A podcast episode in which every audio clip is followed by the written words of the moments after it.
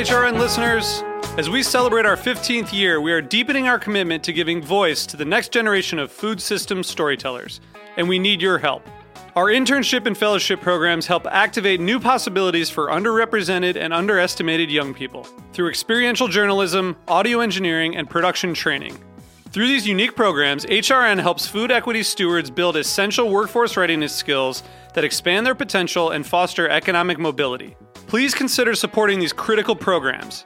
And with a minimum donation, you can be entered to win a dinner for two at an amazing restaurant in one of eight cities and tickets to a concert at a great venue in one of those cities. We have incredible partners across the country who have donated, as they also share our passion for helping to educate the next generation of food systems storytellers. Check out heritageradionetwork.org slash 15 to donate and enter to win today. That's heritageradionetwork.org slash 15 to donate and enter to win today. And make sure you donate before March 31st.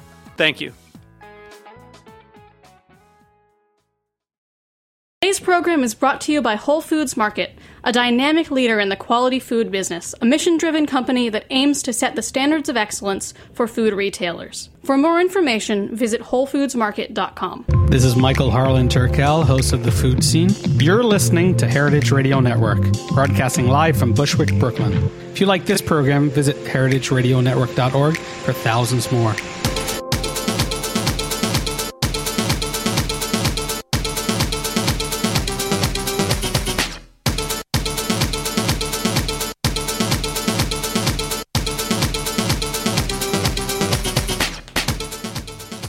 Well, happy Monday to all the Heritage Radio Network listeners. It's 1 p.m., and I'm in a shipping container in the backyard at Roberta's Pizza, and that means one thing that means it's time for Tech Bites.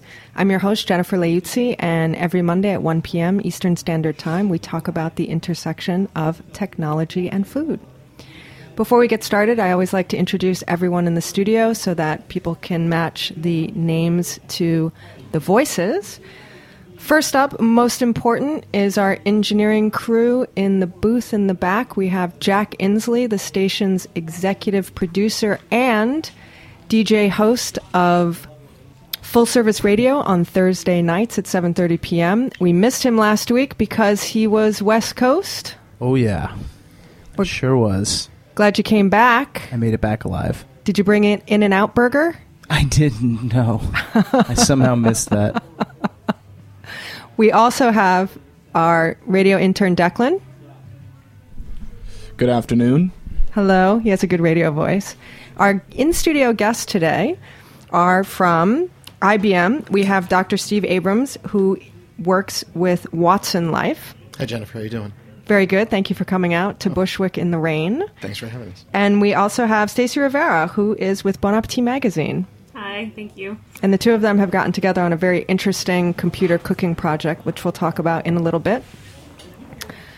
The first thing that we do on Tech Bites is we start off like a good meal with an appetizer, and that means that everyone in the studio talks about an app that they're currently interested in, excited about, or recently discovered. You're not allowed to say an app that you work for. Ooh. And everyone participates, so we'll start in the booth in the back to give our guests some time to think about it. Declan, what do you have for us this week? I actually have a good one this week. Excellent. Um, it is it is a phot- uh, photo editing app Okay. called. I'm not 100% sure how you pronounce it because it used to be called Line Camera, but they updated it. It's called something like Alias now, and um, it's really really convenient if you want to make uh, cover art for songs because you can make it exactly within um, 800 by 800, which is the exact format that SoundCloud needs to put up cover art. So I use it on the train just when I'm going to work or going home and make art on it, and it's very fun and free and really cool. So, do you make your own cover art then for the songs and for your DJ tracks and your playlist? Yes, I do. Okay, so that's pretty interesting. Do most DJs do their own cover artwork? I can't speak for all of them. Uh, Jack, do you make your own cover artwork? Uh, I, I have friends that help me. Okay, so our focus group of two is split 50 50. Jack, what's your app this week? All right. Well, mine. Uh, you mentioned I was on the West Coast. Uh, I was. I got to cover Coachella for Heritage Radio, which was certainly a trip. We got to interview a lot of really great chefs out there too. Chefs at Coachella. Chefs Who did you talk Coachella, to? yeah. Well, the outstanding in the field team primarily, who Right. they're incredible and they do things at all kinds of crazy locations. And they, you know, they did a four, five course meal for you know family style for about hundred people every two times a day, every day of the festival. That's spectacular. Such a strange setting for fine dining, um, right next to the like club EDM tent. very, very interesting. But anyway, being on the West E- Coast, and- EDM for the foodies who don't Oh, right. follow the uh, dance circuit is electronic dance music. That's what they call it. Yeah. so, and then you know we spent some time in LA as well. So I was navigate, navigating the West Coast, and uh, somebody put me onto this app called Waze. I believe that's how you pronounce it. So it's kind of a GPS traffic app. But Oh. the difference here is there's like a social media aspect, and obviously everybody knows there's a lot of traffic in LA. So on Waze, it's got this social component where you can report what's happening where you are in traffic. So you can say there's an accident here, or whatever it may be. So as you're driving, you're getting real time updates from other drivers. You can even chat with them. Although, here's the crazy thing if I try to do it, it knows that I'm driving and it says, please pass your phone to a passenger. How does it know it's you and not a passenger? I have no idea. That's kinda It was like magic, kind of. And I, I tried to buy. It wouldn't let me bypass it. I had to actually pass the phone to my Wow. girlfriend in the passenger seat, and then she would resume. That's kind of amazing. But it scary. really superseded like Google Maps or the Apple app. It just really is like very real time.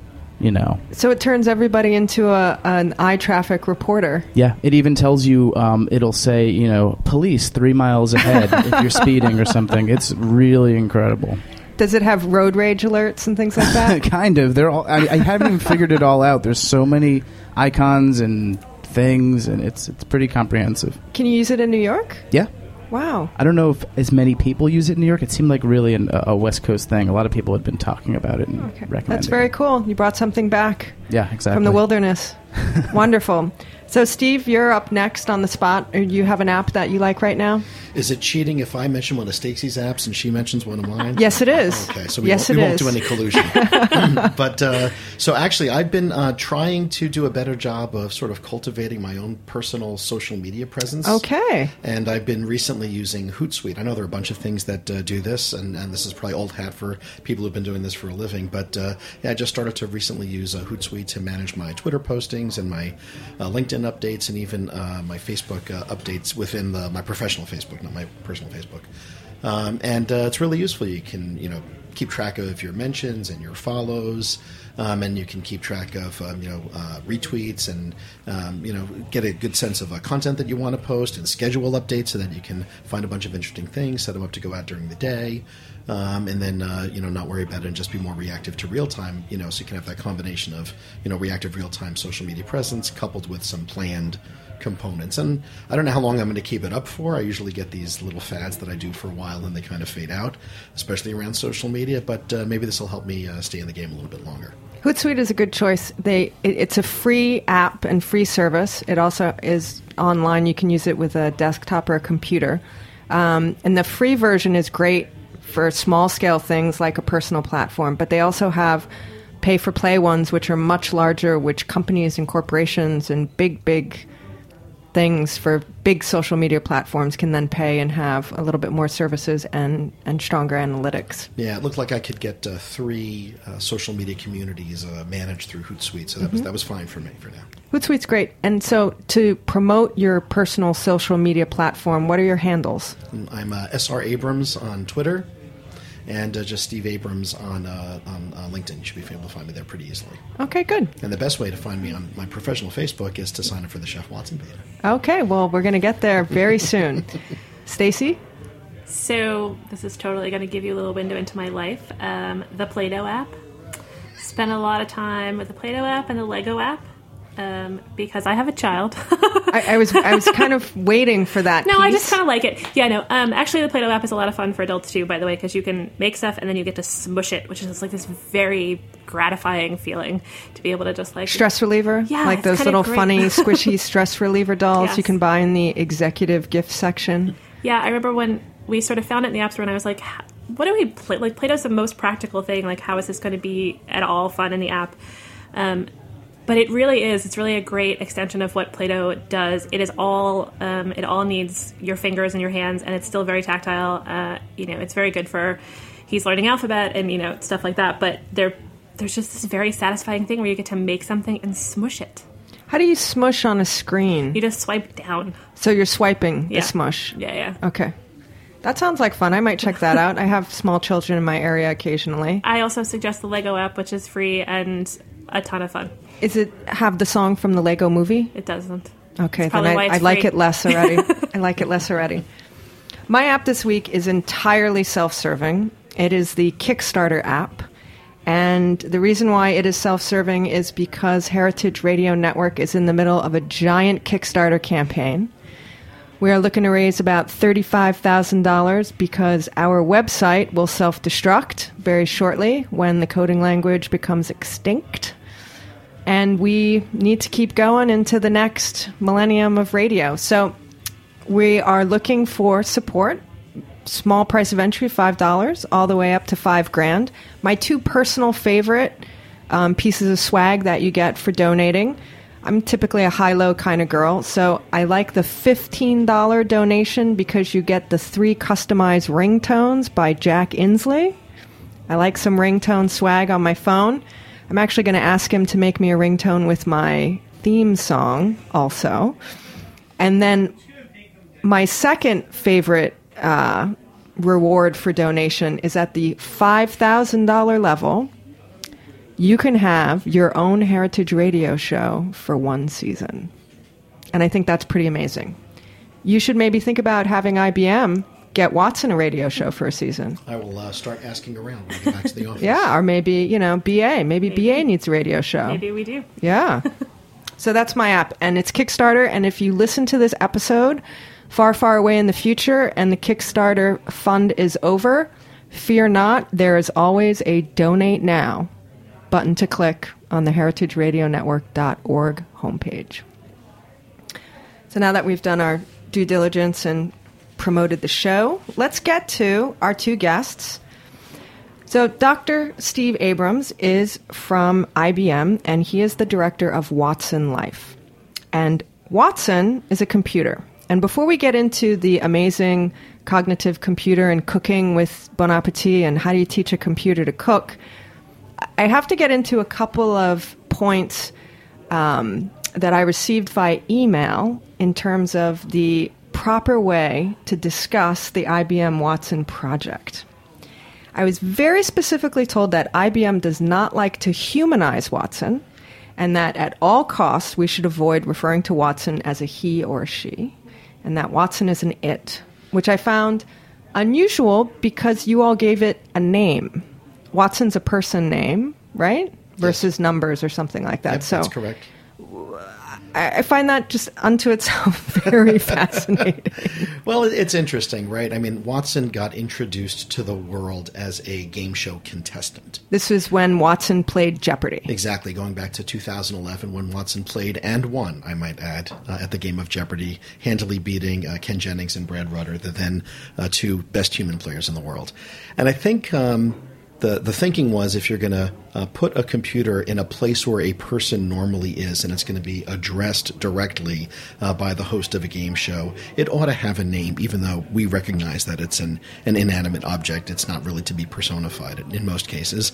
Um, and then the choice of the name Watson, uh, Watson, the system is named after uh, Thomas J. Watson, one of the founders of, of IBM, one of our you know first CEOs. See, I went to the Sherlock Holmes place. Like, Yeah. it's elementary, Watson. It- it you is know, a- like, obviously. Yeah, it is elementary. It, it also turns out to be. uh, it's the name of the Watson Research Center that uh, we have up in uh, Westchester and Yorktown Heights, and uh, that was also named after um, you know Thomas J. Watson. So you put those two things together, you know, showing the IBM heritage. Company likes its history. We're 103 years old, uh, plus the fact that it was introduced in a in a place literally where a person normally stands to be addressed. So it has a name, even though it really has no um, you know innate um, I should say, independent uh, intelligence. It, it answers questions and it serves us. So it's it's an it. It's a it's a computer. So, how does that work in other languages like French, where even if it's an inanimate object, you, you assign them the he or the she based on, you know, Oh, that's an interesting the noun question. because my this we I know quite a few people who speak French, and sometimes when they start to speak English, it becomes oh the computer. He is you know very nice in the Apple Store. Right. I, I would guess that. Uh, well, if you probably ask, uh, uh, there's a, a guy on my team actually on this uh, Chef Watson team who the lead engineer is in fact French. I can I can ask him. But what I remember from French is that the male uh, pronoun is also the default in Right. general. So I would assume that they would use the. But then you, when you start to conjugate the adjectives and the verbs, it has to be like masculine or feminine. So I just thought that was interesting. So let's all make a pact to refer to Watson as it. We'll do our best. Yes. The other thing um, was specifically Watson is not a supercomputer. That's correct. It is a cognitive computer, and that it actually doesn't physically exist per se, but is in the cloud. Right. So it the the system that we built for Jeopardy um, was a massive single-purpose computer. Um, it was the size of a uh, of a large uh, eat-in kitchen, let's say. So that computer is now having a cameo spot on Mad Men. Is that why it's unavailable to work for Bon Appetit? I'm not sure, but um, it it was it was huge. I mean, it was if you remember in, in 2011 they actually took a little tour of the machine room and you could see the special cooling and everything that was that was used and, and racks and racks and racks of systems. Um, and over time, you know, staying in the food analogy, it went from the size of a giant uh, uh, eat-in kitchen or a large eat-in kitchen. It's now about the size of a couple of pizza boxes. The amount of uh, computing power that you need to to do the same sorts of thing, and and it's now served out of the out of the cloud, out of the IBM cloud. So it, it's running off of um, IBM Power hardware, which is our commercial systems. Um, so it's really not any uh, special purpose hardware. It's not a supercomputer. But there's a lot of compute resources. We make them available in the cloud, and anybody can access them. So that's very interesting. The power of something that's sort of not tangible is a, a fascinating thing. So now we know all about Watson, and Watson is a cognitive computer, which basically means that it can learn. And when I think of trying to articulate what that means, I go to the scene from The Matrix where they plug Neo into the computer and they run the kung fu program, and then he opens his eyes and he says, "I know I kung know fu." kung fu. I mean, is it sort of a similar thing? You you plug information or lessons into the computer, and then it goes through them, and then at the end, it has learned it. Uh, well, Watson learns from two things. First, it learns from, from what it's read. So, in, in the case of Chef Watson, it learned by reading many recipes. In the case of the Jeopardy competing Watson, it read tremendous amount of information that we gave it off of the internet. You know, things of the scale of all of Wikipedia. Um, but it also learns from its interactions with with people. So when uh, it gets questions right, uh, that reinforces it. When it gets questions wrong, and it knows that it gets questions wrong, that reinforces certain certain learning patterns. When when Watson works with with physicians, as it does to help identify treatment plans, or with pharmaceutical researchers to look for new potential drug therapies, it again alerts from all the papers and the medical records that it's that it's been fed, um, as well as its interactions with with people. So it gets better at what it does over time. So, in the case of teaching it to cook and create recipes, you went to Bon Appetit and it read through the 9,000 recipes you all have in the database, and Yeah. then it kind of learned to cook from from that parameter. So there's two things. I mean, I think that one, when we first met each other, because we were interested in what was going on with the food truck, and we sort of had this idea of like, oh well, we'll just put a computer in charge of the test kitchen. That'll be a fun story. And then once we started talking, we realized that we did in fact have a whole very structured data library of knowledge that would be helpful, right? Because they were using wiki recipes and and there's patterns that don't exist when you're not looking at the same language over and over. Um, so so yeah, so we wanted to hand over the recipes, but then the other thing that we also have is like an unbelievably experimental user base. So I knew that our read our you know our online users and the magazine readers they change what we do all the time. They use our recipes as a guide anyway. And then if you go on our comment section, you can see that they're always playing around. And I love this recipe, but oh, by the way, I did it with pears instead of apples, and I did it with whole wheat instead of this, and you know. And so they're just by the nature of who they are, sort of the best test group for this. So I think that we sort of had, you know, there were there were two things that kind of made it a lot of fun on both sides. Was I wanted to see what my users would do with this, um, but also then we did have like a very structured, solid base of knowledge. So, and on that note, we are going to find out who our sponsors are this week and listen to a new piece of music from Jack.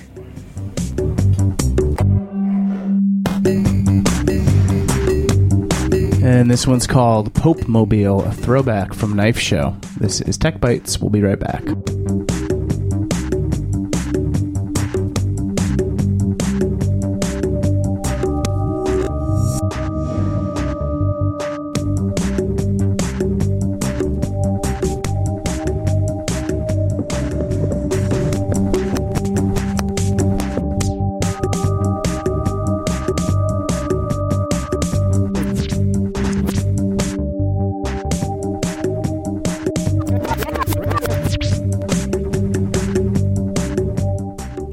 Program has been brought to you by Whole Foods Market. Washed rind cheeses are a fairly recent addition to the repertoires of artisanal cheesemakers in the United States. These cheeses tend to be stinkier than other types and are often high on the lists of connoisseurs. Now, Whole Foods Market has come up with one of their own. The raw cow's milk cheese made by Sprout Creek Farm in Poughkeepsie, New York, is washed with Sixpoint Ale from Red Hook, Brooklyn. The beige sticky rind deepens in color as it ages. The satiny ivory cheese within is mellow, with a sweetly tangy bite and a grassy aroma. The current version features 6 point diesel, which is in limited supply, so stop by and pick up some before it's gone. And point of origin cheese is sold exclusively at Whole Foods Market in New York, Northern New Jersey, and Connecticut. For more information, visit WholeFoodsMarket.com.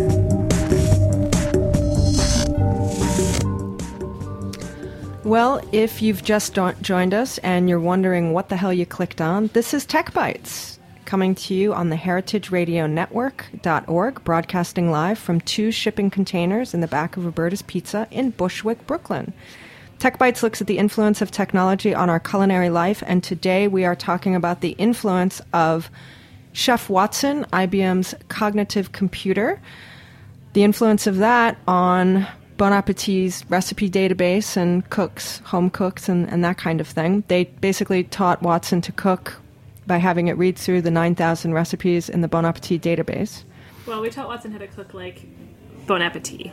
I mean, I think that where a piece of the knowledge is to be like totally clear about how the whole thing works, and kind of why it's interesting is that Watson has three pieces of knowledge. One of them is our database, and that very much makes it and you know the the app that we're in beta with is very much what would Watson do if he were a Bon Appetit chef. But there's two other technical components to Watson, and one of the and they've been developed by the IBM developers, and one of them is a basically a flavor pairing. It's kind of like I like to I liken it to like the flavor Bible on crack, right? So it's all the things that kind of go well together. And then the third piece is something I'll let Steve explain because I never explain it right. Um, because it's about surprise, right? So and like kind of like what what things are you expecting or not expecting to come together, and so those three pieces together are actually how we develop recipes out of Watson. Well, before we get to part three, I mean, part one is great and easy for us to understand because we can all go to epicurious.com and start looking at Bon Appetit recipes and, and understand exactly what it is. Bonappetit.com. okay. but flavor pairings and the interesting, I think you made a very interesting point when you called out teach it to cook like a bon appetit chef. Yeah. And that means a lot of different things. That means American, Mm-hmm. um, magazine, you know, foodies, Right. home cooks. It, it has all these very specific descriptors to it. So we understand what that is. When you go to flavor pairings, flavor pairings based on some algorithm, based on spice combinations, based on other types of ethnic cooking where for Americans we might think that you know ginger goes well with coriander but if you go to another culture say Japanese culture you know ginger and coriander maybe don't mix Right. so creating flavor profiles based on what inputs Yeah, there are actually two ways that Chef Watson figures out that two uh, ingredients might go well together. One is because they've been used well together before, and that's from reading the existing recipes that uh, that Stacey was talking about. But the second way is because it understands the molecular chemistry of these ingredients, and it knows the volatile flavor compounds that go into each of these ingredients, and it applies something called the flavor pairing hypothesis. The flavor pairing hypothesis says that at least in Western cuisine, we tend to prefer ingredient combinations when those ingredients share flavor combinations.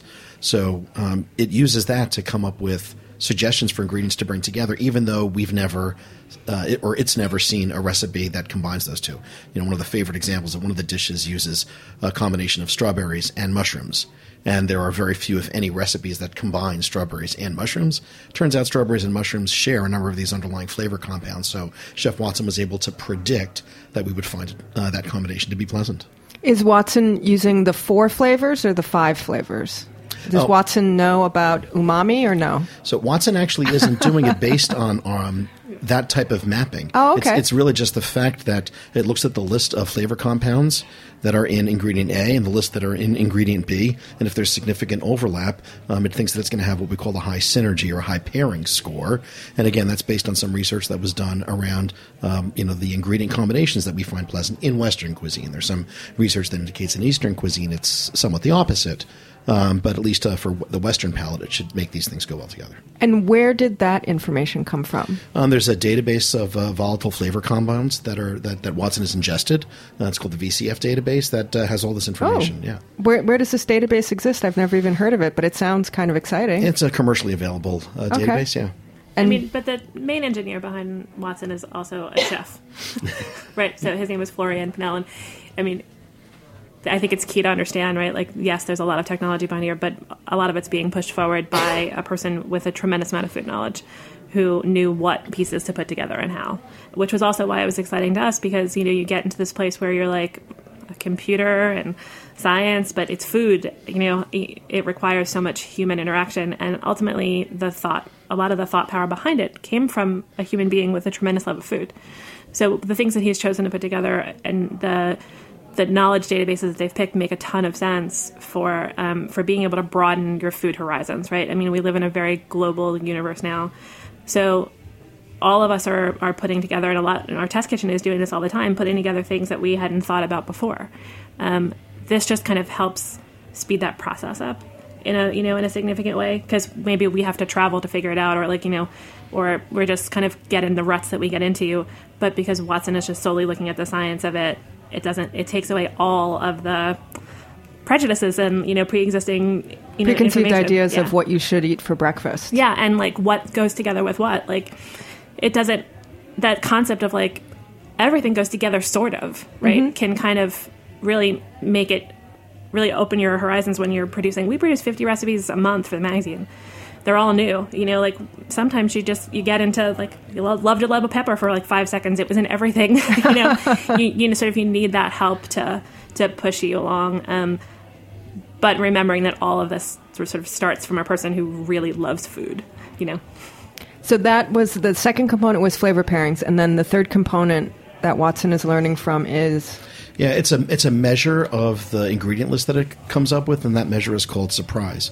And uh, if there are any um, you know statisticians or mathematicians that are listening to the show, uh, there's a metric called a Bayesian surprise, and and, if, and the easiest description of a Bayesian surprise is if I have a whole bunch of stuff in a list, a database, um, and then I have a new thing. I want to know how different is this new thing from all the things that are in that list. And there's a algorithm for computing the Bayesian surprise, but basically it tells us is this uh, combination of ingredients for this type of dish?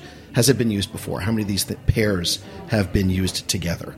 Um, so when that score is high it means that this thing is really really different from anything else that watson has seen before in, in the information that we fed it. So if it has a high um, surprise factor coupled with a high synergy factor that means that it's got a combination that we've never seen before that it thinks will be really interesting and really taste well. Um, and that's the kind of thing that we uh, that we look for so the boundaries to the combinations that Watson is going to come up with is really the boundary of the information that it takes in. Yep, that, that's always going to be the case with a, with a cognitive system. Um, it's got to get its information from somewhere, and, and I love that uh, Stacey was talking about the uh, the human expertise uh, because all of these systems that that we build when we apply Watson to any area, um, it's always a collaboration between the computer system and the human being. And as it learns and is trained, and we decide what information to include and what factors to look for, that's always going to be a partnership. And and you can imagine you know, any area, whether it's like I said before, pharmaceutical research or legal research, you know, Watson's going to need to work with a human expert so that they can identify the the right uh, kind of features to look for, the right patterns to look for, and then the right new areas to explore together. One of the consistent points about all of the show topics on Tech Bites, even though they range in diversity from a restaurant critic to apps to food delivery, is the technological piece is always being used ultimately to drive us to a tactile, actual, real life, in person food experience. And this is very similar. Um, and time is flying by, but I want to make sure that we get to the um, beta piece because I think that's really interesting application, and then also the opportunity for people listening to get in there and try it out themselves. So you guys do rock paper scissors to figure out who's going to take the first stab at you Well, know yeah, so- articulating that. So the beta is a basically it's a web-based app that we're doing together. Um, that is the IBM Watson technology based off of our recipes. Um, and again, it, it's I look, it's a lot of fun, is what it is, really, especially if you're a cook and especially if you're a certain level of cook. So you go in and you know it's changing, you know, as we're getting input because they're great about that. But essentially, you go in, you put in a series of inputs, and you, you know, I want to cook this, and then it starts to give you things that will go with it. Um, and then from there, you know, you get at this stage you get like one to a hundred, right? Different kind of options. So right off the bat, part of why we loved this project was because we can create a recipe app, right? We have a recipe app. We are partners with Epicurious. They have an amazing recipe app. So like, what? How is this different? This is not a recipe app. There's literally not like a finite amount of recipes in there. Based off of what you choose to do in the beta, it creates things that have never been seen before. There's no number associated with how much knowledge is in this thing. So, and it's always different unless you've saved it. So, the concept of the fact that, like, that's also how people really cook. Like, you know, yes, it could have been a finite amount of like do these four things, but that's not really where we want to get people. We want to help help people get dinner on the table. We want to help them use what's in their fridge. We want them to be as experimental as they always are. And essentially, that's what Watson is. It's an interface where you put in Chef Watson, sorry, where you put in what the ingredients you want to look into, and you get, you know, examples back. Things you probably would not have thought about. If you put the same, if you go through it and it asks you, you know, how adventurous do you want to be? Do you want to be really surprised? Do you want something traditional? It asks you questions like, what type of vegetables or cooking method do you want it steamed or bake? Is this for an occasion? Is it for Mother's Day? Is it for a birthday? Are you allergic? You know, do you not want specific ingredients? What what's the probability of plugging in the same information and then getting different responses from Watson, Chef Watson? So uh, I've never actually done the math on the probability, but I can tell you that for any uh, given set of inputs, there are something on the order of you know either millions, billions, or even quintillions. Wow, quintillions. of possible ingredient combinations. How many commas is that? That's that's a lot. That's 18, 18 digits. So that's uh, six commas, I guess, if you divide by three. But um, yeah, that's what's that's what's really amazing about it because a lot of it is based on you know what, what what's possible, you know, and and what is it learned will go go really well together. But if you go to uh, IBMChefWatson.com, anybody can you know jump in and sign up for that beta. And and, and like Stacey said, what what really what we see people um, gravitating to in this is, is the idea that it's providing insight, inspiration for avenues that the human is then going to explore. So it might suggest, you know, it'll suggest a whole list of ingredients and a type of dish, and it'll even make suggestions around quantities and instructions. You know, there's always going to be some some futzing around you have to do to make you know the, the perfect version of that. But what people seem to really find interesting is that it made a suggestion of again, it was it strawberries and mushrooms, and you said, "Wow, I never would have thought of that." You know, one of my favorites was, uh, you know, I now put fennel seeds in my grilled vegetables, which I never would have thought of uh, before Chef Watson came up with. it. Apparently, it goes really well with with uh, grilled zucchini. Turns out it does. Um, and uh, you know, you, you- it's the inspiration for you to go and discover a new path. And and and for us, the whole point here is to help people understand that cognitive computers are here to be our collaborative partners in more than just finding out facts and answering questions, but really in discovering and exploring new directions in, in all fields. And and they're not going to take over the world, and we Not- don't have to have Arnold Schwarzenegger come rescue us. Not even no. Will Smith, maybe. No. Jumping over the fence into the tiki garden at Roberta's. If I needed to be saved, I would want it to be one of those two people, but I don't think they're going to need to save us from from from uh, cognitive systems. to to Stacey's point, I do think that people get stuck in um, the things they like to eat or the things that they think should go together. And I also think that people don't have necessarily the self confidence to say, I'm going to go and try that and see if it works. I think we look to a chef or a magazine or an article to say, try this new combination, and we might be adventurous on that front. Um, but even just the parameters of what you should or shouldn't be eating for breakfast when you start to travel abroad, you know, they eat rice and grilled fish and pickles for breakfast in Asia, where if you put that on the menu at an IHOP here, people would just say, like, what the heck is that? But Watson theoretically then doesn't have those like preconceived cultural ideas of what should be, but does have the inputs of what could be. No, so like a good example of that is one of the first recipes that we made when we started our partnership was a coleslaw um, that Watson suggested an Asian influence dressing on. Now, we would not have done that. Like, you know, I mean, and it ended up being one of the best things that we've ever created because when we think coleslaw, backyard barbecue, like there's very specific things you start to like put in your head. And there were two things about that recipe, and you know, we've certainly told this story before, but you know, one, the Asian inspired dressing, which is was not where we would have gone.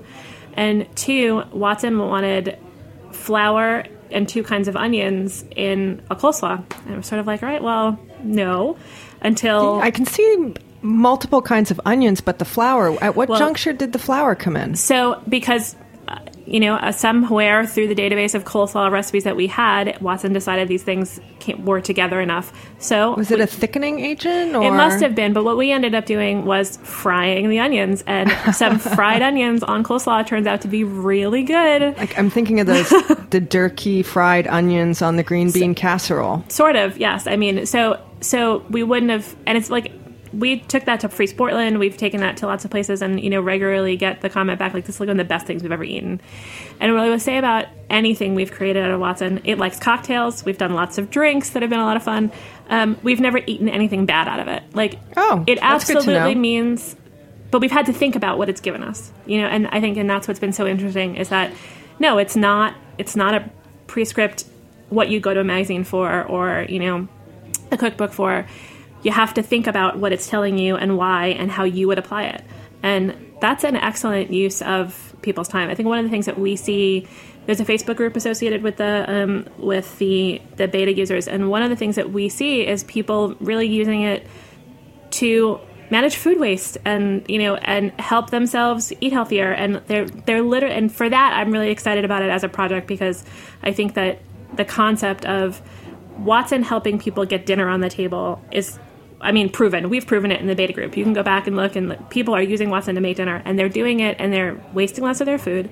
They are eating better, and they are pushing their boundaries. And I mean, that's what that's what we're here for, right? Is to help you do those things, and it's a great tool to. And it's a tool. Really, it's a tool. You that's need a, to that's a pretty big, awesome list of stuff Chef Watson Beta Group is going to help you do. Well, but they have. I'm gonna I'm gonna say to all of our listeners, put it to the test. Go to IBM Chef Watson W A T S O N dot com, and you can sign in for the beta group and give it a test drive. And it's built to have a lot of comment and feedback because it is beta and. The internet runs on feedback. feedback, chicken, and cats. You can also find any of the recipes that we've done or some of the coverage that we've done on bonappetit.com backslash Watson. Great. Well, I want to thank my two guests, Dr. Steve Abrams of IBM, Director of Watson Life, and Stacey Rivera, the Digital Director of Bon Appetit Magazine, for coming to the shipping container in Bushwick, Brooklyn, and talking about cognitive cooking. This is Tech Bites. I'm Jennifer Leuzzi, your host. Come back and see us again on Monday at 1 p.m. Thanks. Thanks for listening to this program on heritageradionetwork.org. You can find all of our archived programs on our website or as podcasts in the iTunes Store by searching Heritage Radio Network. You can like us on Facebook and follow us on Twitter at heritage underscore radio. You can email us questions at any time at info at heritageradionetwork.org. Heritage Radio Network is a nonprofit organization. To donate and become a member, visit our website today.